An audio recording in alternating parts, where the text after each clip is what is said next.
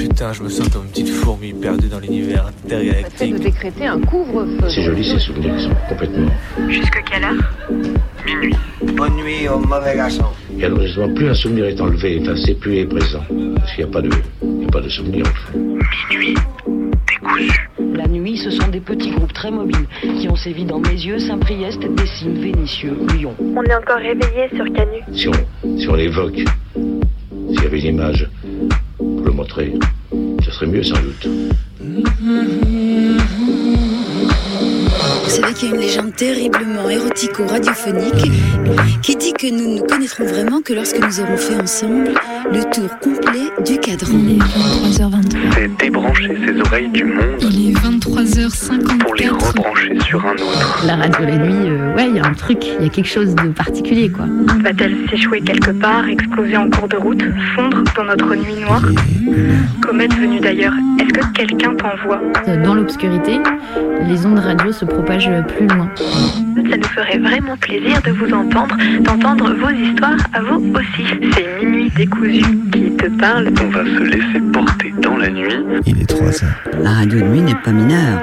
Alors il y a moins de monde, mais je trouve que c'est des gens intéressants aussi parce qu'ils ils écoutent vraiment, ils sont vraiment là. Un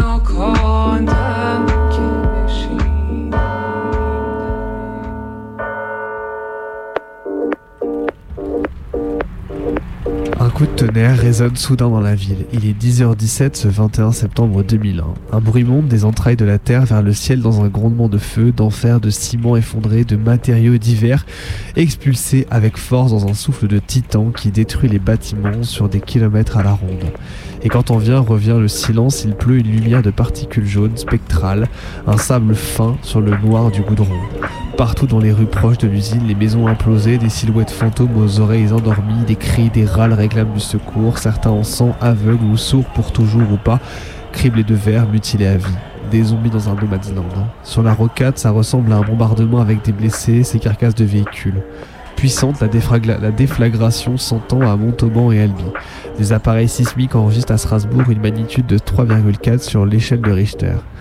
Hier matin, en ouvrant les news, c'était glauque. Ça faisait 21 ans tout pile que l'explosion d'ADF, d'AZF avait eu lieu, à peine 3 ans après l'incident de Lubrizol près de Rouen. Combien d'incidents industriels faudra-t-il avant de se rendre compte des risques? Combien de morts mortes encore avant que l'on monte en l'air les entreprises responsables de ces morts? En attendant, on vous encourage à aller lire le dossier consacré à AZF concocté par le journal Lampaille dont on vient de lire des extraits qui permet de reprendre la température de ces journées funestes. Ce matin, 7 heures, le réveil sonne. Comment dire J'ai pas envie. Ah non, j'ai pas envie. Il fait chaud sous la couette. Le chauffage est pas allumé dans l'appart qui devient de fait de plus en plus inhospitalier. Puis la journée s'annonce longue. Non mais je veux pas me lever. Pourquoi faire? Tout se résume en un mot flemme. Et c'est une enquête de l'IFOP qui est sortie dernièrement. Apparemment, les Français françaises, depuis le confinement, auraient la flemme. Tu m'étonnes, frère, qu'ils ont la flemme. Pandémie, guerre, service public terminé au lance-flamme, inflation, explosion du prix de l'électricité. Flemme, quoi. Après, on va pas se mentir, les journaux TV qui reprennent l'enquête tirent de grandes analyses sur comment cet état d'esprit ferait exploser le marché du plaid et augmenterait la sédentarité et donc l'obésité. Source, t'inquiète. Vas-y, flemme de finir cette brève. Thank you.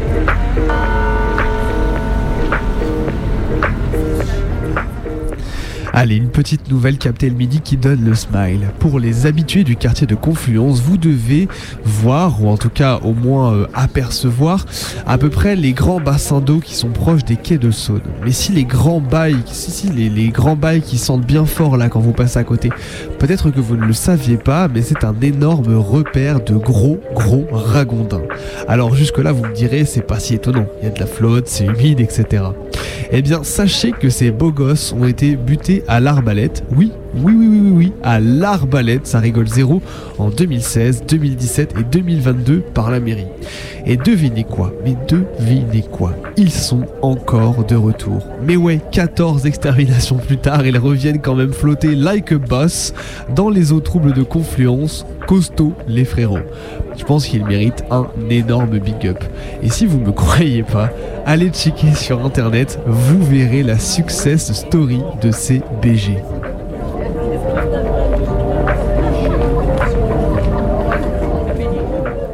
La veille du- de la journée de souvenir des victimes de transphobie, un mec a fini par s'imprégner des discours transphobes aux États-Unis et aller tirer sur plusieurs personnes dans un bar où avait lieu un événement drag show.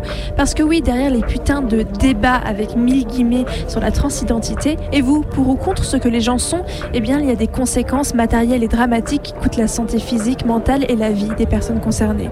On le répétera jamais assez, les transphobes, les terfs, les féministes, les féministes, les masculinistes ont du sang sur les mains, alors luttons au quotidien, tous les jours, à chaque fois, contre la transphobie.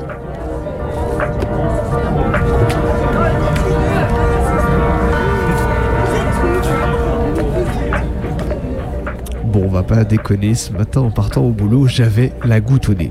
Bah ouais, bah ouais, c'est crade. Mais à la fois, que voulez-vous? Tout le monde dit que c'est le dawa, niveau énergie et tout. On commence à s'y faire. T'éternues toute la journée et tu te poses pas la question que peut-être les 17 degrés dans la baraque commencent à piquer un tout petit peu. Alors ça vaut le coup de s'habiller en sortant dehors pour pas prendre froid, tiens. Alors j'avoue, j'avoue, j'ai eu une petite pensée méchante et mesquine ce matin de repenser à Elisabeth Borne et ses putains de cols roulés alors qu'il faisait 25 degrés il y a 3 semaines. Pas tant pour dire que j'ai suivi le truc, mais bon, juste parce que ça fait du bien de se faire du mal en se le rappelant. Mais bon, voilà, c'est fait, ça caille de ouf et cette année ça va vraiment maxidouiller. Au moins, au moins, ça y est, au taf, ils ont allumé le chauffage, ça soulage le corps, le porte-monnaie et la conscience, tout ça à la fois, c'est exceptionnel. Dans deux mois, retrouvez-moi avec tous mes appareils à charger mes potes, on va poncer l'énergie. C'est ça le vrai plan de carrière de cet hiver. T'es mal à taille du.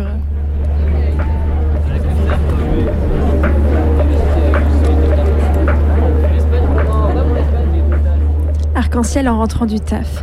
Il pleut, il y a du soleil tout à la fois. Le taf est terminé, c'est le moment de préparer l'émission, d'aller à la radio. Meilleur moment de la journée, on va pas se mentir, meilleur moment de la semaine. On est dans les studios comme à la maison, un peu ici, un peu chez vous, vous qui êtes derrière votre poste, un peu dans votre caisse, pour rejoindre ensemble minuit et demain.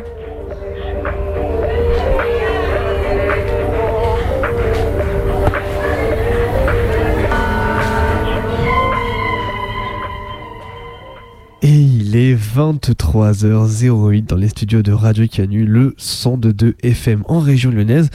Et vous êtes en train d'écouter Minuit décousu, c'est votre émission hebdomadaire du mardi soir de 23h à minuit. On est là pour en découdre avec la nuit, avec Maë en studio.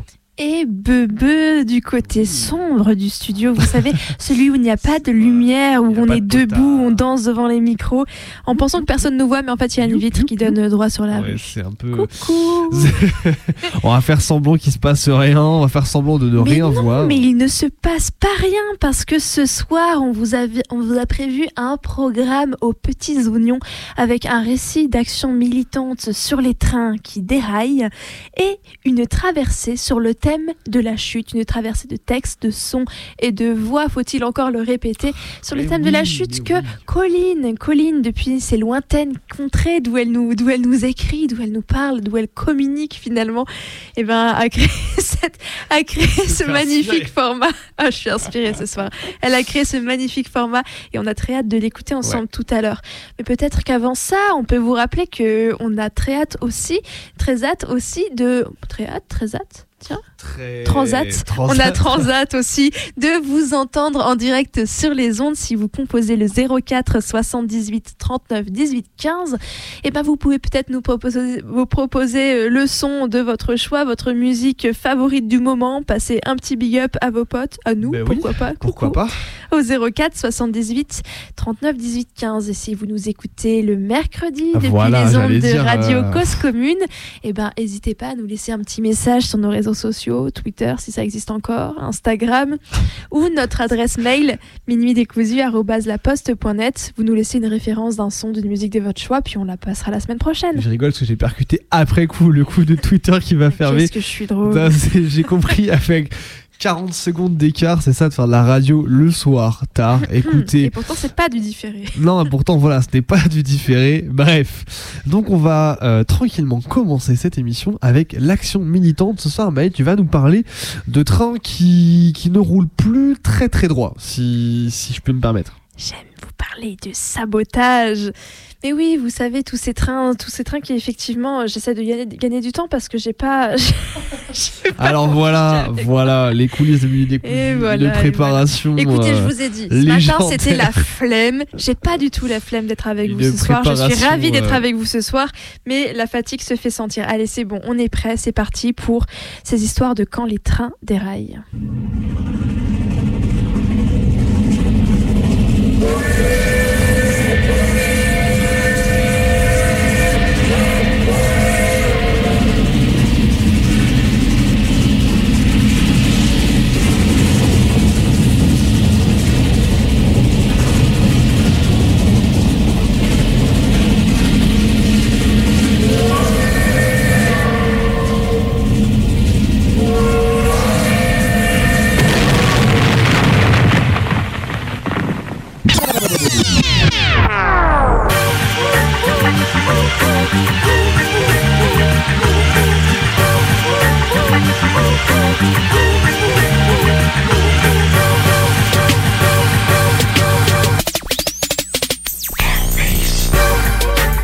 Dans Minute Décousu, on aime vous raconter des histoires d'actions militantes, des grèves, des blocages, des petites actions, des actions qui retentissent fort et loin, des actions originales, des classiques, mais qui toutes ont pour point commun d'essayer d'être cette pièce qui vient gripper la machine et faire dérailler le système.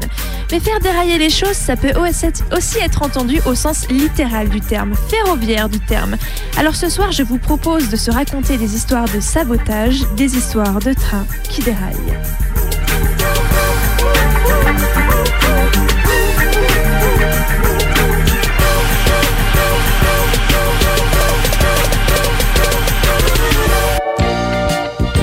Matin, les voies sont désertes, le calme avant la tempête. Dans la matinée, les cheminots avaient occupé les rails. De bon matin, un tout petit train roule, roule avec entrain. Dès 5h30, les cheminots étaient dans leur QG syndical. Ils préparent la première AG. Le calme apparent cache un trafic très perturbé par la grève. Le bras de fer commence avec le gouvernement. Aucune ligne SNCF n'est épargnée par le mouvement des cheminots. Presque tous les cheminots, aiguilleurs et contrôleurs suivent le mouvement.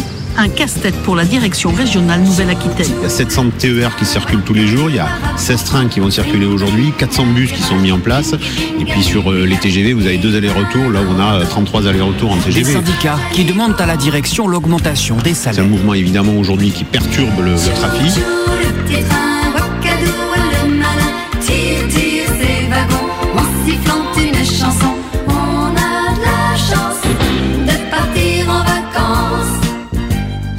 Quelle chance et quel beau voyage que les grèves de cheminots cheminotes. Parce que oui, on va commencer par là. Quand on parle de trains qui déraillent, une bonne grève à la SNCF et plus aucun train ne circule et c'est le pays qui est paralysé. C'est ce qu'on appelle un rapport de force. Et dans les négos des cheminots cheminotes, ils savent y faire. Et ça arrive aussi que des menaces de sabotage pèsent sur les patrons.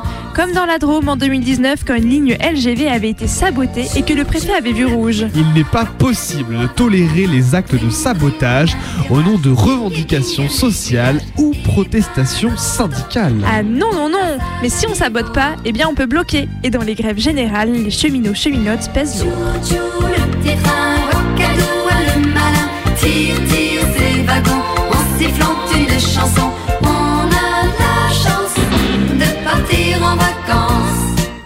Tout commence euh, au moment où euh, Jacques Chirac est élu président de la République, Juppé est Premier ministre, et il annonce le 15 novembre exactement un plan qu'on appellera plus tard le plan Juppé de réforme de la Sécu.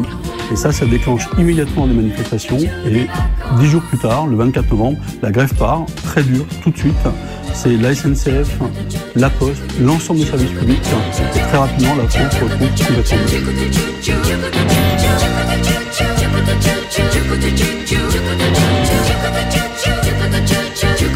I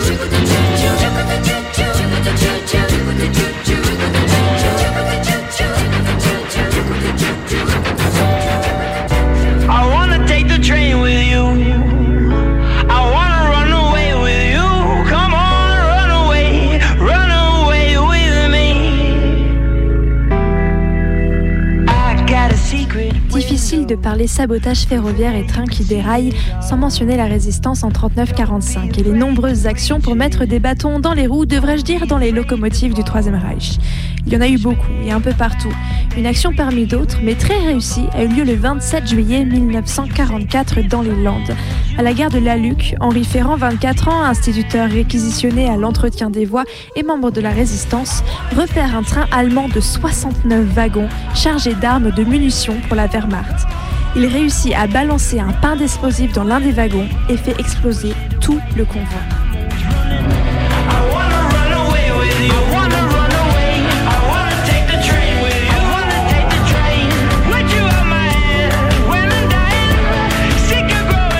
Pour un homme seul, c'est du travail d'artiste. Le premier wagon était fermé, le deuxième était ouvert. Alors j'ai fait mes nœuds, j'ai monté sur le marchepied et j'ai mis un explosif dans le wagon qui était ouvert. Ça a fait du bruit jusqu'à l'Axe. On a quand même entendu l'explosion de ce genre. C'était un des rares compétents en matière de travail du plastique. Parce que ça, il fallait savoir le manœuvrer quand même. Parce que de choses l'une, où c'était le produit qui sautait, ou c'était où?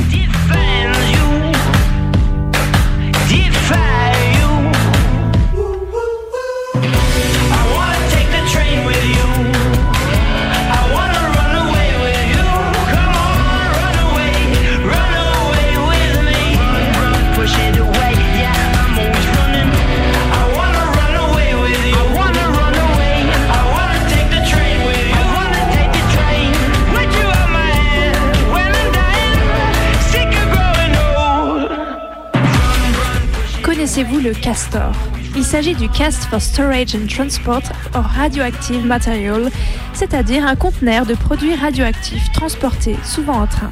En Allemagne, cela fait plus de 10 ans que des militantes tentent de bloquer ce train en provenance de la Hague en France, organisé autour du mouvement d'opposition au centre de récupération des déchets de Gorleben. Année après année, ce sont des milliers de personnes qui s'organisent et se réunissent pour protester et tenter d'arrêter ce convoi qui symbolise un des gros enjeux de la lutte antinucléaire, à savoir le traitement des déchets radioactifs.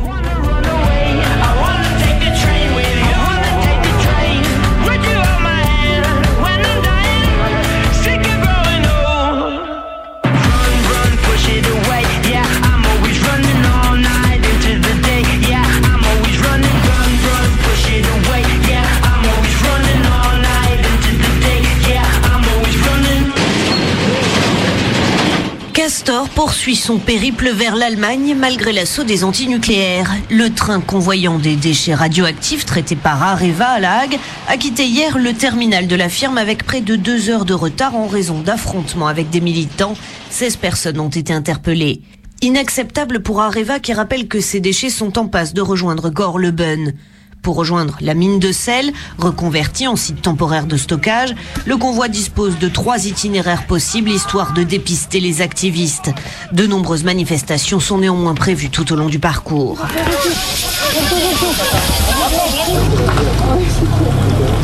Seul soulagement pour Areva, il s'agit là du dernier des douze convois de son contrat avec Berlin.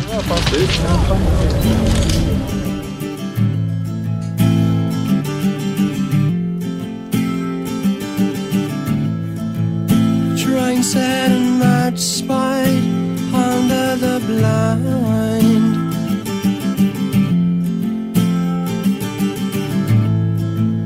Shiny and contoured, the railway winds. And I've heard the sound from my cousin's bed, the hiss of the train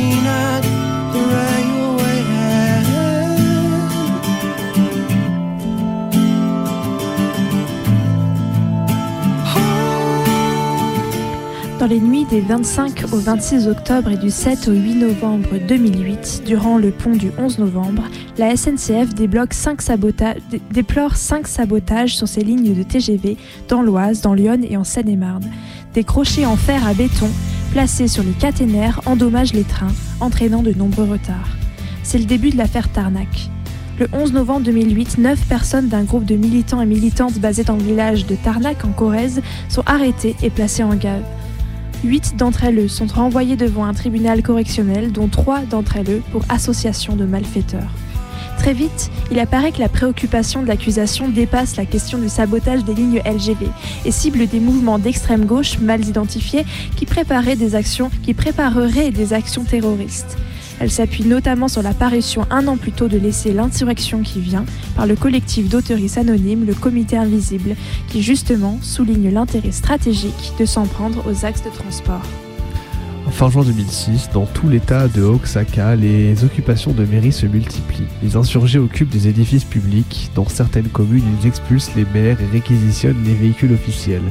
Un mois plus tard, les accès à certains hôtels et complexes touristiques sont bloqués. Le ministre du Tourisme parle de catastrophe comparable à l'ouragan Wilma.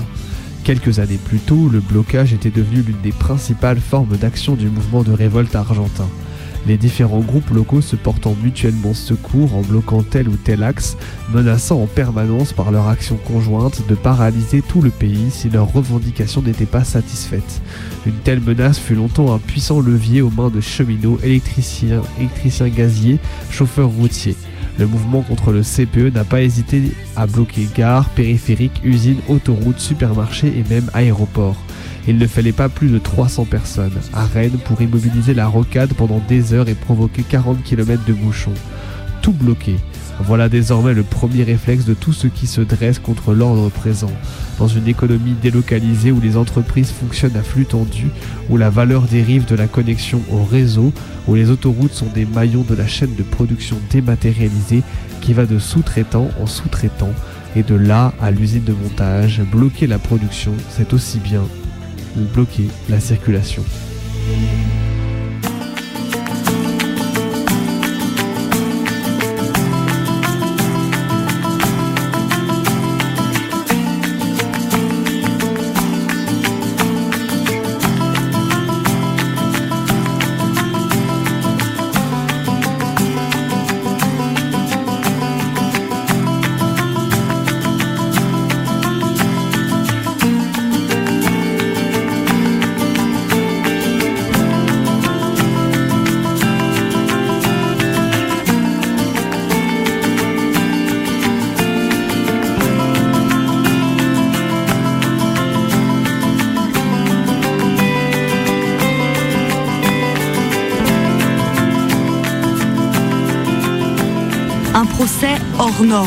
Entre le déclenchement de l'affaire et sa conclusion judiciaire, le contraste est saisissant.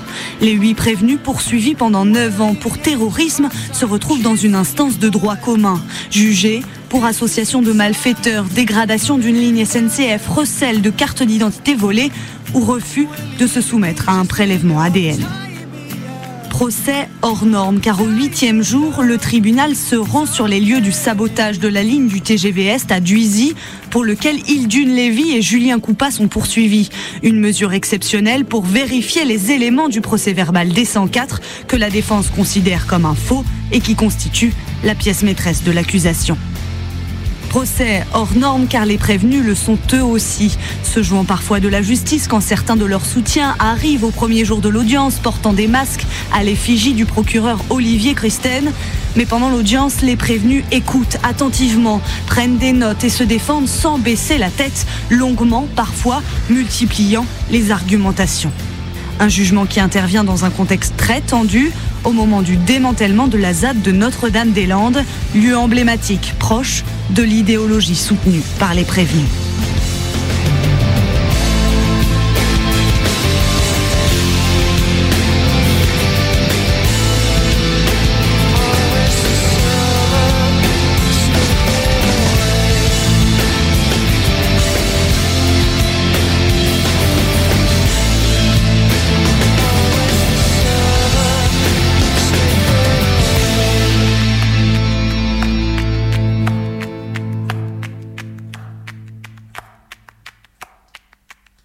Et il est 23h25, vous êtes toujours à l'écoute de Minuit décousu sur la plus rebelle des radios.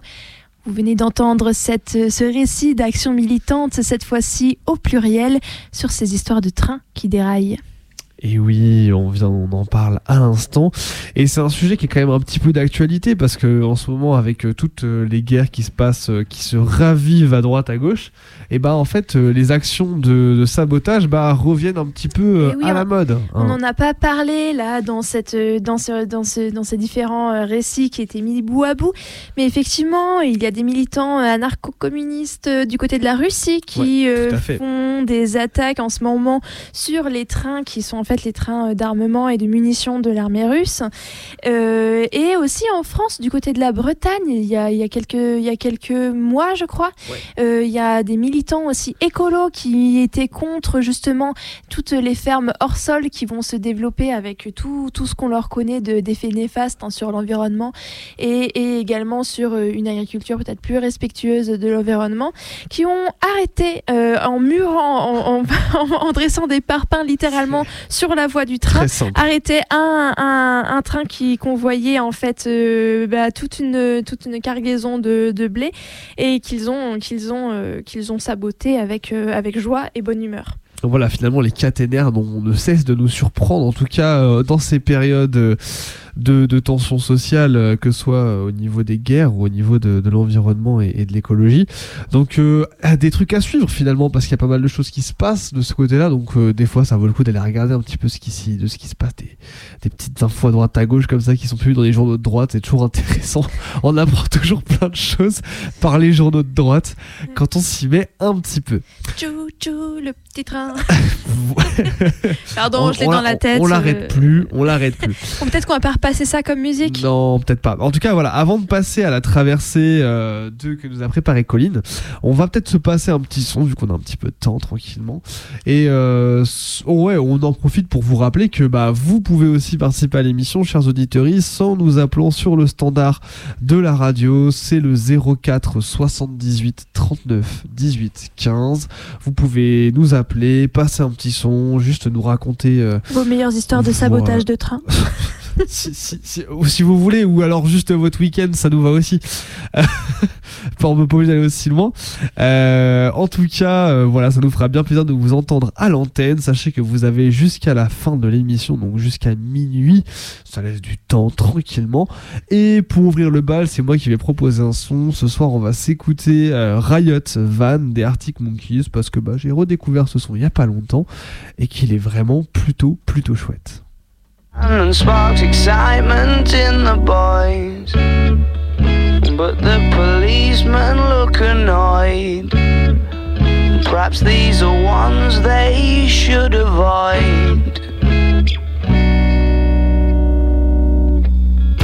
Got a chase last night from men with truncheons dressed in hats. They didn't do that much wrong, still ran away though for the laugh, just for the laugh. And please just stop talking, cause they won't find us if you do. Oh, those silly boys in blue. Well, they won't catch me and you. Have you been drinking, son? You don't look old enough to me. I'm sorry, officer. Is there a certain age you're supposed to be? Cause nobody told me. And up the riot van, and these lads just wind the coppers up. They ask why they don't catch proper crooks. Get their address and their names took. But he couldn't care less.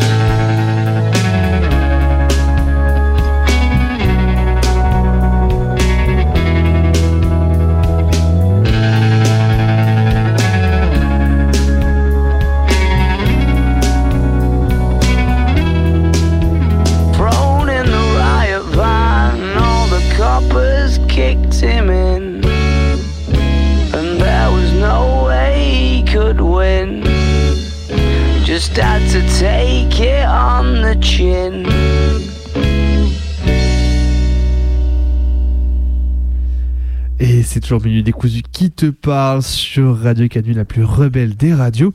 On est là pour en découdre avec la nuit jusqu'à minuit. Et ouais, ouais, ouais.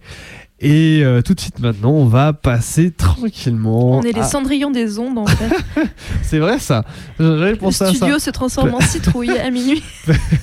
Il y a, y a un nouveau, euh, une nouvelle formulation, hein, une nouvelle, euh, une nouvelle ritournelle à lancer dans l'émission à propos de Cendrillon. On y réfléchira pour Ouais, la allez. saison suivante ou pour après le nouvel an. Retrouvons notre sérieux. Ouais, un peu de sérieux. Non, bon, bref. Ouais, voilà, c'est ça. Euh, du coup, on va passer tranquillement à la traversée que nous a préparé Colline ce soir sur la chute. Euh, bah, on voilà, la question qu'on va se poser, c'est qu'est-ce que ça fait de tomber hein? D'accord, on va explorer toutes les chutes. Euh, les chutes directes, les chutes en parachute. Bref, je crois que Colline est partie euh, explorer ce que ça faisait de tomber ce soir autour de textes, d'archives, de sons. Bref, elle est partie en mode full bidouille sonore pour notre plus grand plaisir. Et on va s'écouter ça tout de suite. Et si vous aviez peur de vous ennuyer dans cette émission, eh ben vous risquez de tomber de haut. Ah, caramba, j'avais oublié qu'il faut, meubler pendant les premières secondes euh, du son. Sur cette... Ça, ça a créé un bide incroyable. T'as lancé une vanne et en fait ça n'a pas marché. C'était exceptionnel. Bon, allez, c'est parti. 4 février 1912, au petit matin. Une trentaine de personnes s'étaient rassemblées là, devant la tour Eiffel. Des policiers, des journalistes, des curieux. Tous levaient les yeux vers la plateforme du premier étage. De là-haut, le pied posé sur la rambarde, un homme les regardait. Un inventeur. Il avait 33 ans. Il n'était pas ingénieur, ni savant. Il n'avait aucune compétence scientifique et se souciait peu d'en avoir. Il était tailleur pour dames. Il s'appelait Franz Reichelt.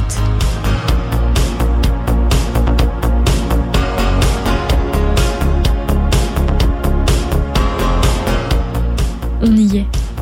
C'est pour tout à l'heure. Poings serrés, torse bombé, regard fier. Ton allure en impose.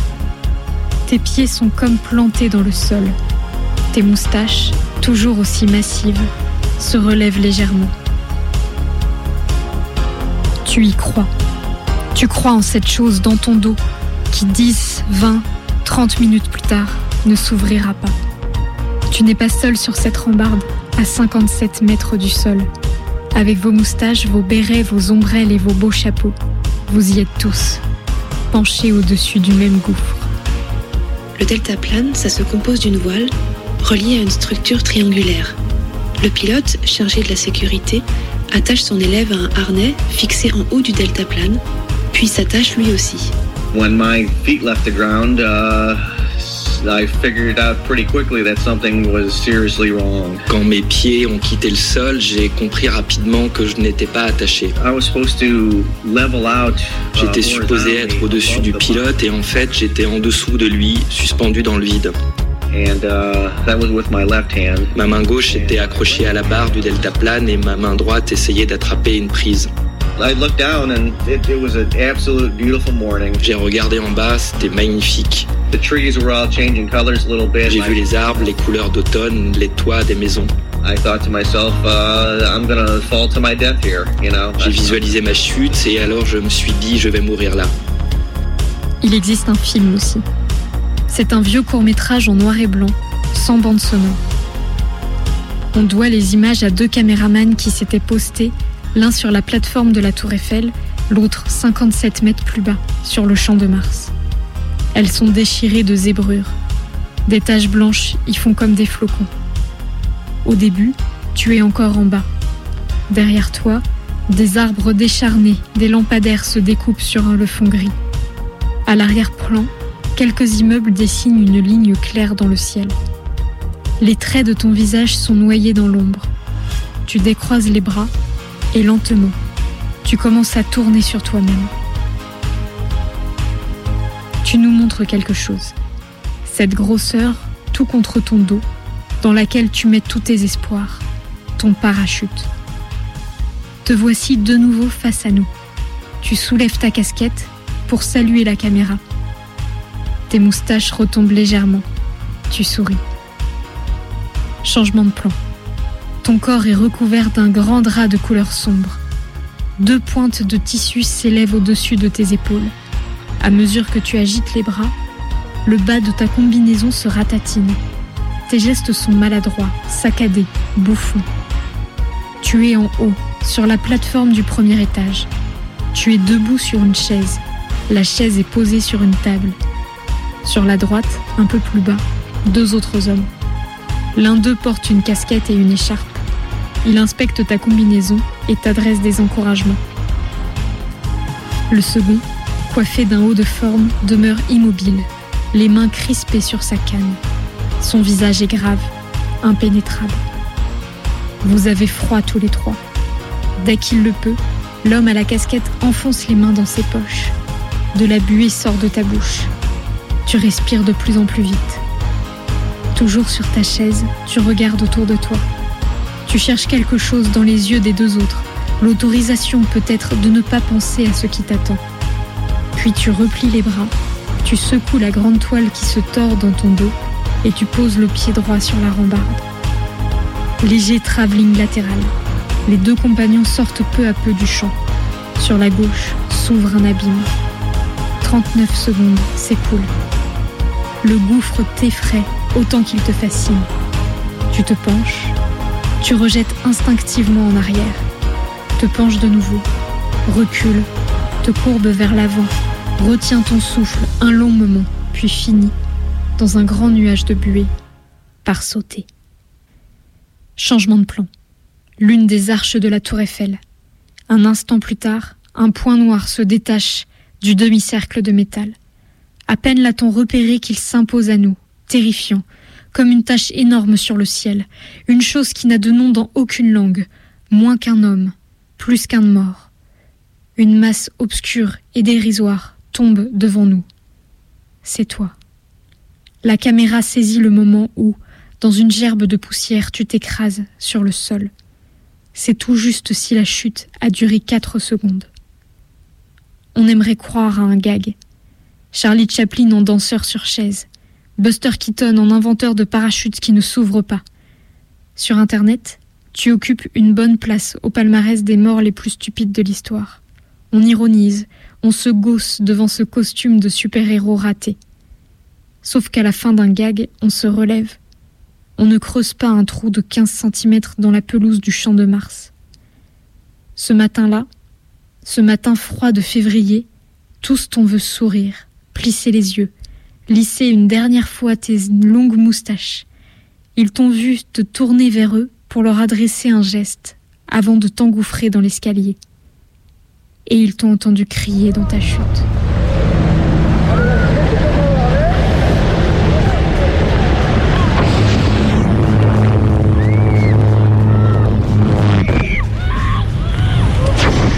Si un parachutiste lourd donne la main à un second parachutiste plus petit et moins lourd, l'ensemble des deux parachutistes forme un corps plus lourd et ils devraient tomber ensemble plus vite que le plus grand des deux parachutistes. Mais d'un autre côté, comme le petit parachutiste devrait tomber moins vite puisqu'il est plus léger, alors en se tenant la main, il devrait ralentir la chute du parachutiste plus lourd. Ils vont tomber moins vite. On arrive alors à un paradoxe. Les deux parachutistes tombent à la fois plus vite et moins vite, ce qui est impossible. Cette preuve par l'absurde nous confirme que la chute ne dépend pas de la masse. L'expérience est prouvée en laboratoire dans des chambres à vide, c'est-à-dire en absence d'air, mais elle a aussi été démontrée sur la Lune entre un marteau et une plume.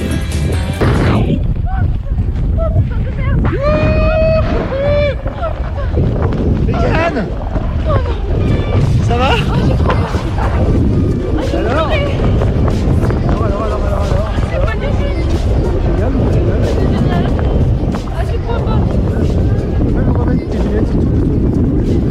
Apprécier le moment. C'était génial. Énorme, non? Tu crois pas, je l'ai fait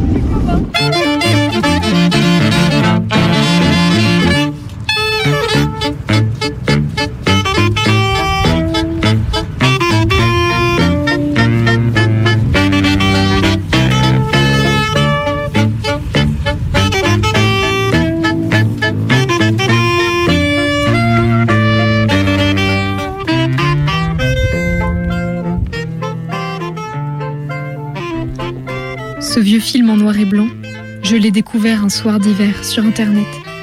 Sur les sites, on parlait d'une alerte à la bombe à Madrid, de la guerre en Syrie, de massacres au Nigeria, d'une explosion dans le ciel de Somalie.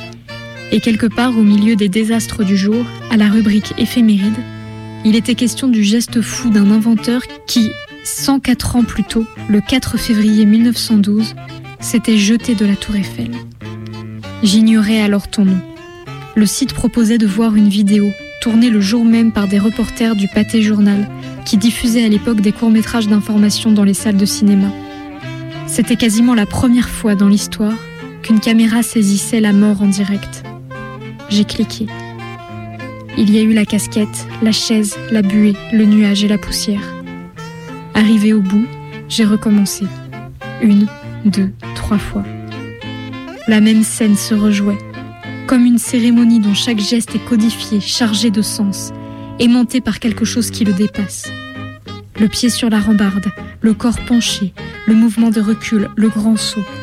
Tout convergeait vers la 99e seconde. L'instant précis où tu atterris sur le sol. Chaque visionnage me racontait une autre histoire. Tu étais un nouvel Icare, puni par les dieux pour ton audace. Tu voulais mourir. Tu mourais plein d'espoir, aveuglé jusqu'au bout par tes rêves. Tu étais une victime. Sans cette caméra, peut-être, tu aurais fini par redescendre de cette chaise, bredouiller quelques excuses et rentrer chez toi. Tu étais un héros. Tu refusais le réel. Tu faisais sauter les rambardes. Tu étais tous les scénarios. Tu étais tout ce qui m'obsède. Le souvenir des corps qui chutent. L'évidence de cette 99e seconde et qu'il faudra bien vivre un jour. Cette vérité si troublante. L'expérience du vertige n'est pas la peur de tomber, mais le désir de sauter. Tu étais ces cauchemars qui me hantent depuis l'enfance. Le sol qui s'ouvre, une plaque de neige qui glisse, une barrière qui lâche, et m'entraîne avec elle, ou m'arrache ce que j'aime.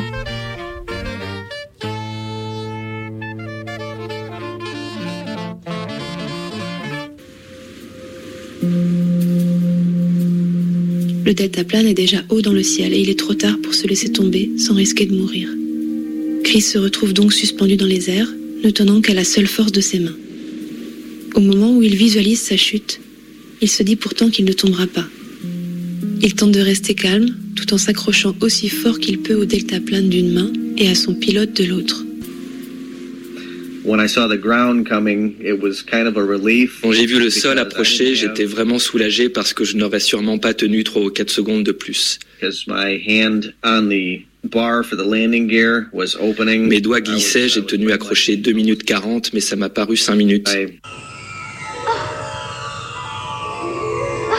Après cette dégringolade, quand je tomberai dans l'escalier, ça me sera tout à fait égal.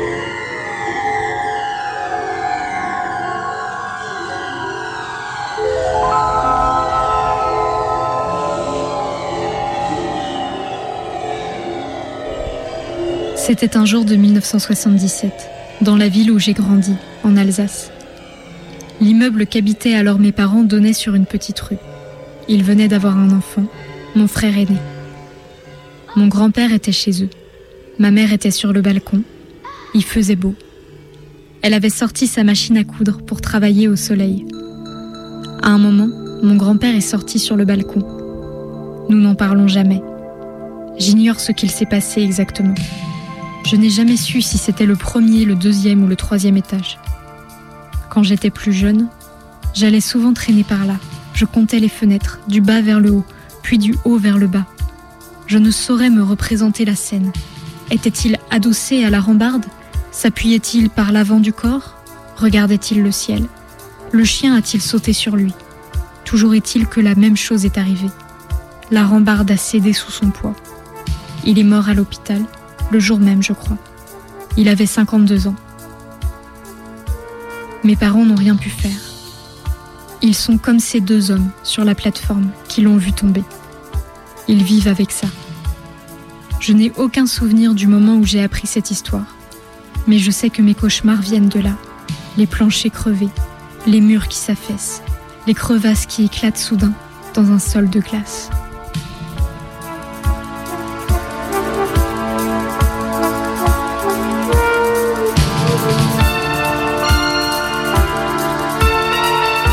Celui qui va vraiment interroger cette loi, d'ailleurs, c'est Galilée, au XVIIe siècle, qui s'intéresse à la chute des corps, qui fait d'ailleurs des expériences. Par exemple, il prend une pierre, la laisse tomber dans de la mélasse, voit qu'elle se ralentit.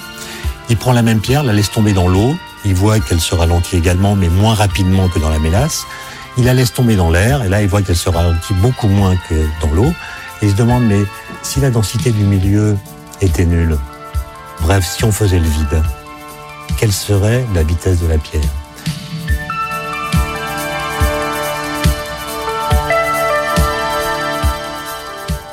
J'ignore l'heure qu'il était, cette nuit de mai, en 2016. M a ouvert la fenêtre. Elle a sauté. Ce sont des passants qui l'ont retrouvée. Elle avait 33 ans.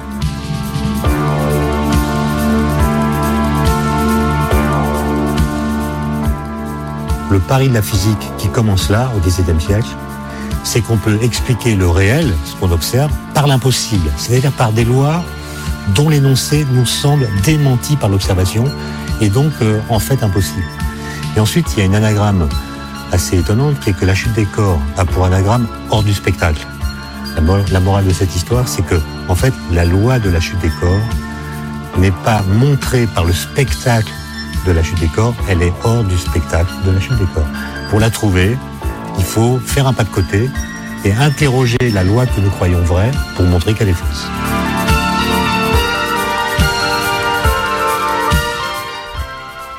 Je pense souvent à ces deux hommes sur la plateforme, à ce qu'ils ont dû ressentir ensuite, une fois l'incrédulité passée.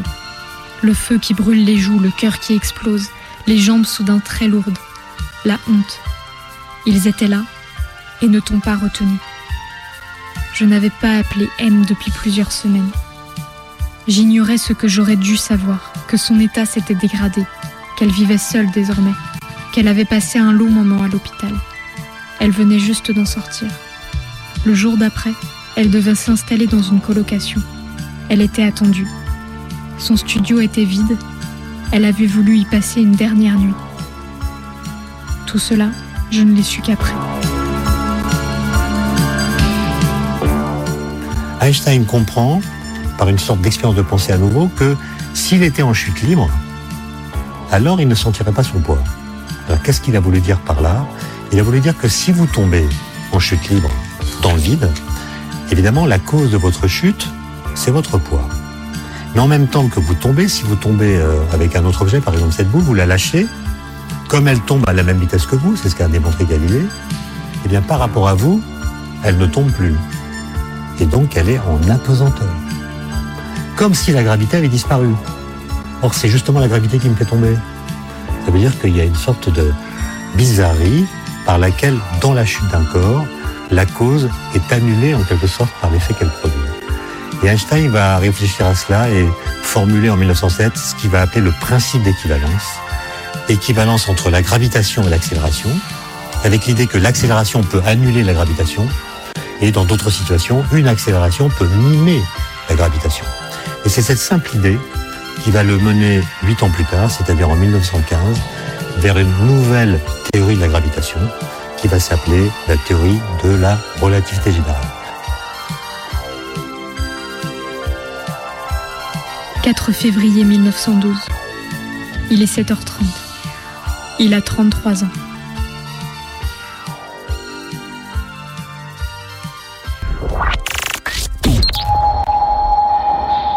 Pour la dernière fois, je lance la vidéo. Tu es là, face à nous, immobile. Tu décroises les bras et lente, silencieuse comme la mort qui vient, la cérémonie reprend. Je retrouve tes gestes, le mouvement des pieds, ton corps qui tourne sur lui-même, tout sourire quand tu portes la main à ta casquette. Chaque seconde, désormais, est comptée. Te voici déjà sur la chaise, un pied sur la rambarde. Les deux autres hommes sont sortis du champ. Tu es seul, seul face au vide. Le sacrifice humain se prépare. Tu es le prêtre et la victime. Ta mort est devant toi. Elle se dit au futur. Tu es mort, mais tu vas mourir encore. Tu te penches, recules, te courbes vers l'avant, puis recules à nouveau. Ce léger repli du tissu dans ton dos, c'est l'instant. Nous y sommes. Ici j'arrête le film. Je ne veux plus voir la suite. L'arche de la tour Eiffel, le ciel blanc, le point noir qui tombe. J'aimerais te laisser là-haut, au moment où rien n'est écrit. Le parachute pourrait se déployer, tu arriverais indemne, tu serais acclamé. Le lendemain, les journaux parleraient de toi comme d'un héros. Le miracle pourrait avoir lieu. Et cette image que j'ai figée, je la regarde encore, encore. C'est la 79e seconde. Tu as déjà sauté. On voit très bien la rambarde, plus rien ne la recouvre. Mais la chute n'a pas commencé, ou si peu, quelques centimètres à peine. Tu flottes, tel un dieu ou tel un saint dont un peintre aurait voulu célébrer la gloire. Well, in my left hand I have a, a feather. In my right hand a hammer. And I guess one of the reasons uh, we got here today was because of a gentleman named Galileo a long time ago who made a rather significant discovery about falling objects in gravity fields. And we thought that uh, where would be a better place to confirm his uh, findings than on the moon. And uh, so we thought we'd try it here for you. Uh, the feather happens to be appropriately a falcon feather for our falcon. And I'll uh, drop the two of them here, and hopefully they'll hit the ground at the same time. How about that?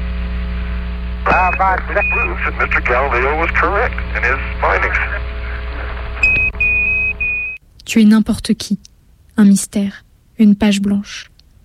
Tu es tous ceux qui sont tombés, tous ceux qu'on a perdus. Tu es cette évidence qu'il suffit de rendre le jour un peu plus beau et le soir un peu plus triste. Cette évidence que mes mots ne font qu'attester. Cette évidence qui dit que chacune des images où demeure quelque chose de leur présence et se retrouve leur visage familier, aimé, envolé. Ils ont été.